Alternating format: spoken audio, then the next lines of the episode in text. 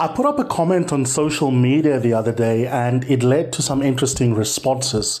I want to share that comment with you in case you're not active on social media. There's one response in particular I want to share and then I want to meditate a little bit on it. I didn't think my comment was particularly controversial. In fact, most people retweeted it approvingly. And the one comment I want to reflect on was atypical of the responses but it was atypical in a way that is useful.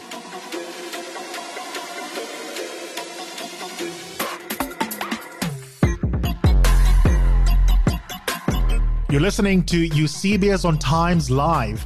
That's this latest podcast on TimesLIVE. And it's me, Eusebius McKaiser, exploring the major issues of the week. That means you're going to hear a lot of law, politics, and ethics how they intersect and how important these stories are in the life of all South Africans. When people zone, their children must know these are sellouts. They put saliva on the paper. Mr. Julius Malema whispered and said, Sing it, sing it. And then they share that zone. No, I'm not going to apologize. apologize. Can I have my iPad, please?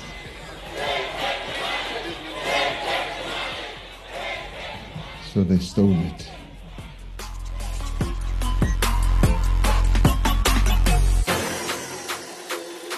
The comment that I made was the following We need to normalize mentioning the name ANC when telling stories about the economic and deeply personal impact of blackouts, such as a child dying because of lack of oxygen when an inverter runs out of backup power and they happen to be dependent on oxygen at home.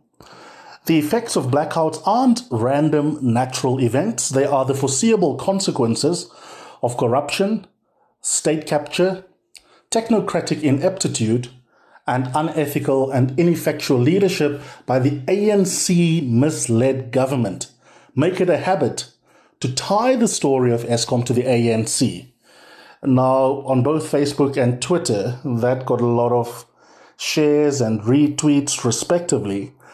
And then someone on WhatsApp, I won't mention their name because I don't have their permission, uh, is someone I deeply respect and have engaged on a bunch of issues.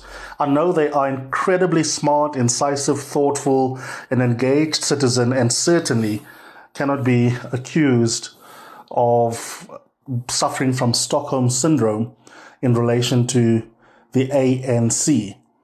But they responded to that particular comment of mine in a way that I thought, what do I say to this? And I haven't responded. In fact, I decided to hit the pause button and think about it. And this is the response that I'm now going to share on this very short edition of Eusebius on TimesLIVE. Their response to me was, I hear you, Eusebius, but what is the alternative? Elections are around the corner and I don't feel like there's a viable alternative. And again, without mentioning them, I discussed their response today with an international correspondent that um, has been living in South Africa or who has been living in South Africa for the last two decades or so. And we were just, as one invariably does, between journalists and political animals over lunch, thinking through different scenarios of what may or may not play out next year in our general national and provincial elections. Now, the reason this comment is one that I couldn't respond to instantaneously is that, firstly, this is the first point I want to make, is that it is all too familiar and it is an indictment, rightly so, on the state of opposition parties for a country like ours with rolling blackouts, at the moment we're on stage six as I'm speaking, up to seven, eight hours a day without electricity, the crippling effect that has. What prompted my comment was a story of a child who had died because they ran out of oxygen, uh, because the backup power also just collapsed uh, because things like inverters and generators were not meant to be permanent substitutes uh, technically for, for rolling blackouts. And in that context, with employment being over 30% on the formal definition, much higher on the proper definition, the economy not growing at all, at best around 0.3%, you'd think it's a walk in the park for the opposition to be a viable alternative. For someone to understand that the ANC is a shell, it's morally bankrupt, that Mr. Ramaphosa is at best pedestrian, at worst a continuation of the intractable weaknesses of the ANC after 1994. In that context, for a citizen to say, I get your description of the ANC and how the ANC's name is inherently to be linked to the state of state owned assets, but who do I vote for? That should be a massive embarrassment for John Steenhuisen, Julius Malema, and even, quite frankly, for the smaller additional parties on the ballot box. It should be a no brainer that the ANC will get less than 50%. It should be a no brainer that they won't be the biggest party amongst all of them next year. And yet, when my friend slash journalist colleague, the correspondent, said to me, What do you think will happen next year? I mean, of course, we don't have a crystal ball into which we can gaze. I said to him, You know, sure, we, we could end up with coalition politics nationally, but if I was a betting person, I wouldn't bet my last dollar or rand uh, on the ANC definitely not getting 50 plus one. I don't think they deserve 50 plus one, but you actually can't even take it off the table. I think the strongest bet you can make is that in Gauteng, we're not going to have. I mean, yeah, the ANC is not going to get 50 plus one. Yeah, I'd be prepared to, to put a bit of money on, on that outcome. But nationally, you can't. And so I understand the frustration of this voter and their sense of despair that despite the state of the state and the linkage between Eskom and the ANC's ineptitude, it's not obvious who the quote unquote viable alternative is. And for me, the first major comment flowing from that response to my social media comment about Eskom needing to be linked to the ANC every time we speak about Eskom is that you know if the if the opposition parties are not going to wake up now, I'm afraid we're going to be saddled with the ANC and its sense of incumbency with the consequences for ourselves materially for a long time to come.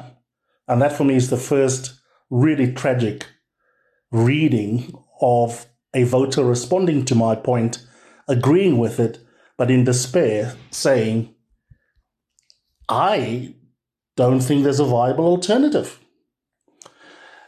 The second uh, thought, as I was meditating on this in the last couple of days, that came up for me is that it then raises the question well, why do the alternatives not feel viable to South Africans? And of course, that's a question of fact, and you can try and engage citizens. And to be fair, many opposition parties do try and understand. They've got different diagnoses and different strategies and tactics for how to do it.